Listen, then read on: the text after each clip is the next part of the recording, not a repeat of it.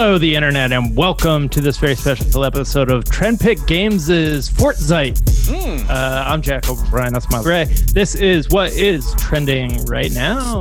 Uh, I'm Fortnite doing, doing the what was the one dance? Everybody, uh, yeah, that one. floss. Yeah, yeah. Thank you, thanks, young man, for letting me know about that one. Flint Flossie, Uh, turquoise Jeep music. Oh yeah, Fortnite, cool. Fortnite is trending because they got booted by Apple Yeah, App Store. it's um, an interesting tug of war here, where essentially Fortnite was like, look. If we want to get some in-game payments, normally on not normally all the time using any kind of Apple like iOS thing, you're paying through like the iOS form like payment system. Mhm. Epic's like, you know what? Let's send these people off there and collect the payment there. And so Apple is saying, ah, da, da, da, da, don't do all that. Uh, you know what? You know what time it is when you da, when you're in the da, da, Apple Store. da. That's how it goes. Say the magic word. You didn't say the magic word, Da, which da, is da. here you go, uh, Steve Jobs. This is all yours.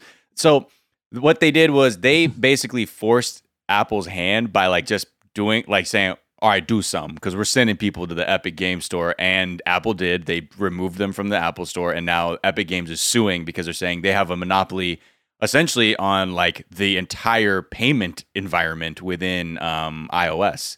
Um, So and the other one is just the distribution market. So it's like two distinct multi-billion dollars is part of their suit, compl- their complaint. And they're not even asking for money. They're like, just want to bang like everybody else, but just not have to do it on their terms. Mm. They were the ones who made the the ad that's very dramatic. That's like 1984 Big Brother, Mm-hmm. but this time. So that was a an ad that was actually made in 1984 by Macintosh. That was like IBM is Big Brother, and we are gonna throw a sledgehammer. Dude, the way that Uh, guy ran through that thing, he's just like, Woo! dude, get out my way, automatons, fucking sheeple. Yep. And then uh so now Fortnite throwing it back in their face. Your face, Tim Cook. uh anyways. Anyway.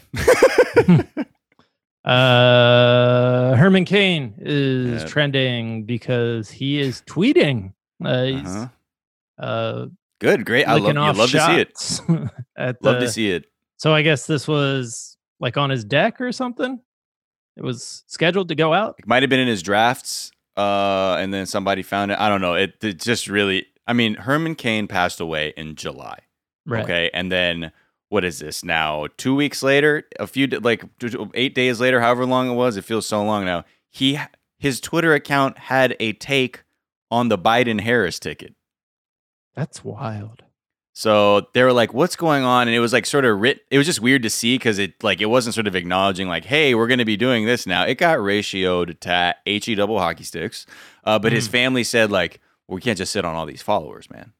Like we gotta we gotta use the platform to quote share the information and ideas he believed in, while also Wow. probably getting a little bit of influencer cash because the account has many has enough followers. Maybe I don't know. So to support and promote the ideas that killed him. I mean, Yeah, that it's uh, really He believed in. Yeah, Yeah. it's very dark. and then posted again, I think this morning about uh, Gretchen Whitmer, the governor of Michigan. Hmm. So I, it's okay. I mean, well, yeah. I mean, I always wonder like what happens to social. Like we're now moving in that era where like people with social media followings, like what happens when they pass away? Does someone inherit it? Do you respectfully deactivate the account? Do you sort of lock it and keep the tweets there for posterity, or do you just exploit the followers because you know it's all a game about impressions and things? And be like, I actually have a couple accounts. Like pretty soon, I bet there are people who be like, Hey, uh, you still sitting on that like you know John Cena account like years in the future when he's passed Right. away, and you're just collecting huge celebrity accounts to have like a huge publicity network. That's a that's a uh, business idea for somebody.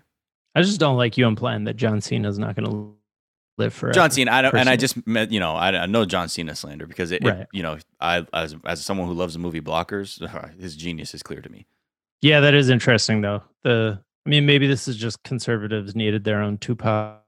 Right. But, But like the Um, same way people are buying likenesses to do the hologram shit, right. you know what I mean? Like this is like another sort of, you know, imprint that people have left behind. I'm sh- there's probably someone. There is an agency that has. I remember reading a profile of the agency that has all the really like uh, popular you know estates basically Right, that right, they have yeah. like elvis and marilyn Sinatra, monroe sinatra einstein and like they just get money for their relatives basically um weird job to be that re- that agent Right. like yo man what do It's you like, have Yeah, what what I I got shit. uh, I got George Washington and Einstein.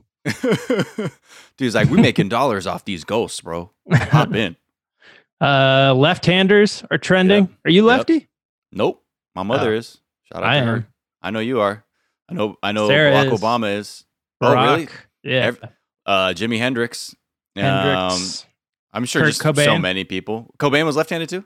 yeah, and he never he like learned to play the guitar lefty, but he played right-handed guitars, and so he like got uh weird. What's that called? Um, when your hand is arthritis. He got arthritis in his hand from like having to do all the holds in weird ways. Oh man. Well, you know, uh, shout out and obviously, famously, uh, let's not forget Ned Flanders, uh, Mhm. one of the greatest uh, left-handers of all time. Yeah, really made us look cool. Thanks. Yeah. Thanks. Did you- why- writers? Did that did that make you sort of bashful to be like a, a, a have have like left hand pride? I mean, all lefties when they saw that episode were like, "Come on, Come man. on. we're cooler than this." Yeah. Like, The if only thing I- anything, he's the most righty of the characters on that. He's like, Right. so just like by the book, uh, right. Right. The He's a right angle. The one thing I remember You is just like my mom being like, I need to sit at the edge of the table. Mm-hmm. Yep. I'm not trying to fucking elbow fight with people as I eat. So I was like, okay, I don't know what that means, but please let's just sit down at this McDonald's. uh, AMC is trending. Uh, Oh man. They're re- how, They're how cynical is this promo? It's so Right. dark. a The- hundred theaters, August Yeah. And they haven't been open obviously. They've been struggling like every theater is because it is pandemic uh, Mhm. and we need to be do what's absolutely safe for not only the customers but the people who have to work there to live. Um, they're opening and they're saying hey man you know what we're doing? Just to bring everybody back. Movies in 2020 we're going to now be charging 1920 prices on august 20th that means 15 cents a ticket Wow, that's so kind of them to, to Mhm. not their employees. Yeah. and They will like also be giving their employees the sorts of considerations that employees were given in the 1920s. Right, exactly. They'll, oh my Yeah. god, it's like this. The was a triangle shirtwaist fire then, or right before that? I think it was right around then. Yeah. So, ugh. it's you know this is what happens. You know these companies got to do what they got to do to get this machine cranked up again, and have a total disregard for what people, are what their cu- customers would be comfortable with, and clearly not considering what their actual employees would be comfortable with. So, I mean, Triangle it's funny. Shirtwaist, 1911.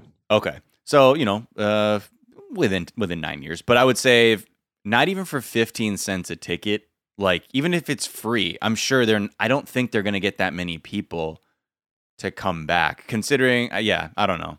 What I movies are feel gonna be better because- at that time? Probably You know, are they going to be Tenet? showing talkies? when's oh, okay. Tenet come out? I think Tenet comes out in September. Okay, so what it? they're probably trying to do is get people used to it Mhm. and then fully risk their lives when the new flick comes out. Yeah. they should just have like piano music playing over the pictures from the show. yeah, if they want to really go there. Yeah. Um, and then finally, uh, the ice cream truck song is trending. Uh, yeah, turkey in the straw is what that's called, apparently. Um, but it has a super racist uh, history Fucking of course. related to minstrel shows. So Good Humor uh, hired a obscure musician by the name of the RZA to recreate the ice cream truck jingle, uh, and they are now calling on all ice cream truck uh, patrons and or uh, ice cream truck drivers and operators to replace the ice cream truck song with this new joint they created with the RZA. Is the track lit? We'll play it for you guys right now.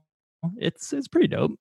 Hey yo yo yo, what's up? We got the RZA live in effect, chilling right Hey. here. bro. You remember that ice cream jingle? Yeah. Of course, we all know it. Good humor. They called me up and it was like, we gotta do something about this, Rez. I like that they just let him. We could make a new ice cream jingle for a new era. We wanted to make a that melody it? that, Mhm. includes Okay. all Okay. communities. That's good for every driver, every kid. And I'm proud to say, for the first time in a long time, a new ice cream truck jingle will be made available to trucks all across the country in perpetuity. Oh. Oh. That means forever, you know what I mean? Like Wu Tang's forever. I like that they just let him talk off the dome. Okay. Um. Okay. Not I like bad. it. Yeah. It's it hits the right things. It has like bells. Mhm. Uh. I'm. You know. I hate to say this, but this is probably one of his best productions in a long time. I'm sorry, you know, he, but I'm Yeah. glad to see Bobby Digital back in there and doing, uh, showing that Wu Tang is for the children. yes. You know? Specifically for the children. Like quite literally, Wu Tang could not be more for the children than the RZA making the new ice cream truck jingle. Uh, please slap that out your ice cream truck if that's what you do. Yeah. Um, I mean, sometimes capitalism is so cynical that it's it, it's brilliant. but then it's Uh, also so- like super cynical and good humor is like, you know, so good humor hit me up to do the new jingle for the new generation, and it's like. It, it it feels just really weird where it's like okay then let's get this like really seminal black producer to then like invert the whole racial dynamic of their origin story and create a new thing where it obviously looks good but I hope Good Humor did it because they really believe in Wu Tang they fuck with the, you know every every dimension of the Wu Tang philosophy right. Um. Yeah. I, I think I think they embody it all. Uh, I feel like that's something we would have done if we worked at Good Humor. Yeah, absolutely. I mean, that's what like I don't know. Sometimes So- capitalism gets it right. You know. Yeah, so shout out. I'm hoping to that Wu Tang fan uh, working for the marketing at Good Humor and was like, Yeah. Bobby Digital, get him to do this. I do. I also love that for the video announcing it, they just let the RZA just like go. They're just Well, like, yeah, we're not going to write anything for you. You just go. Just talk for about 14 minutes and we'll figure out how to do that. Right. Because he loves, he's very verbose, which is like Oh. one of the funniest things about him. And I, I will always talk about this. The Bjork documentary, him talking about Bjork, is my one of my favorite RZA conversations because he's so in awe of Bjork. He has one of my favorite talking voices in the world and rapping voice. I love his oh, delivery. Like it's all in the back of the throat, you know. Camouflage, oh. chameleon. Yeah. that guy's the Yo, man. Bjork's voice, And- she could communicate with the whales. You know, she got that Norse, God, Norse, North, Northern, and that Norse vibe. And I was like, yes, that Norse Northern, 100. North Northern. Yep. Uh, all right. Well, th- that is going to do it for today's episode. We'll be back tomorrow with a whole ass episode of our show. Until then, be kind to each other, be kind to yourselves, wash your hands, wear a mask, stay inside, don't do nothing about white supremacy. We will talk to you all tomorrow. Bye. Bye.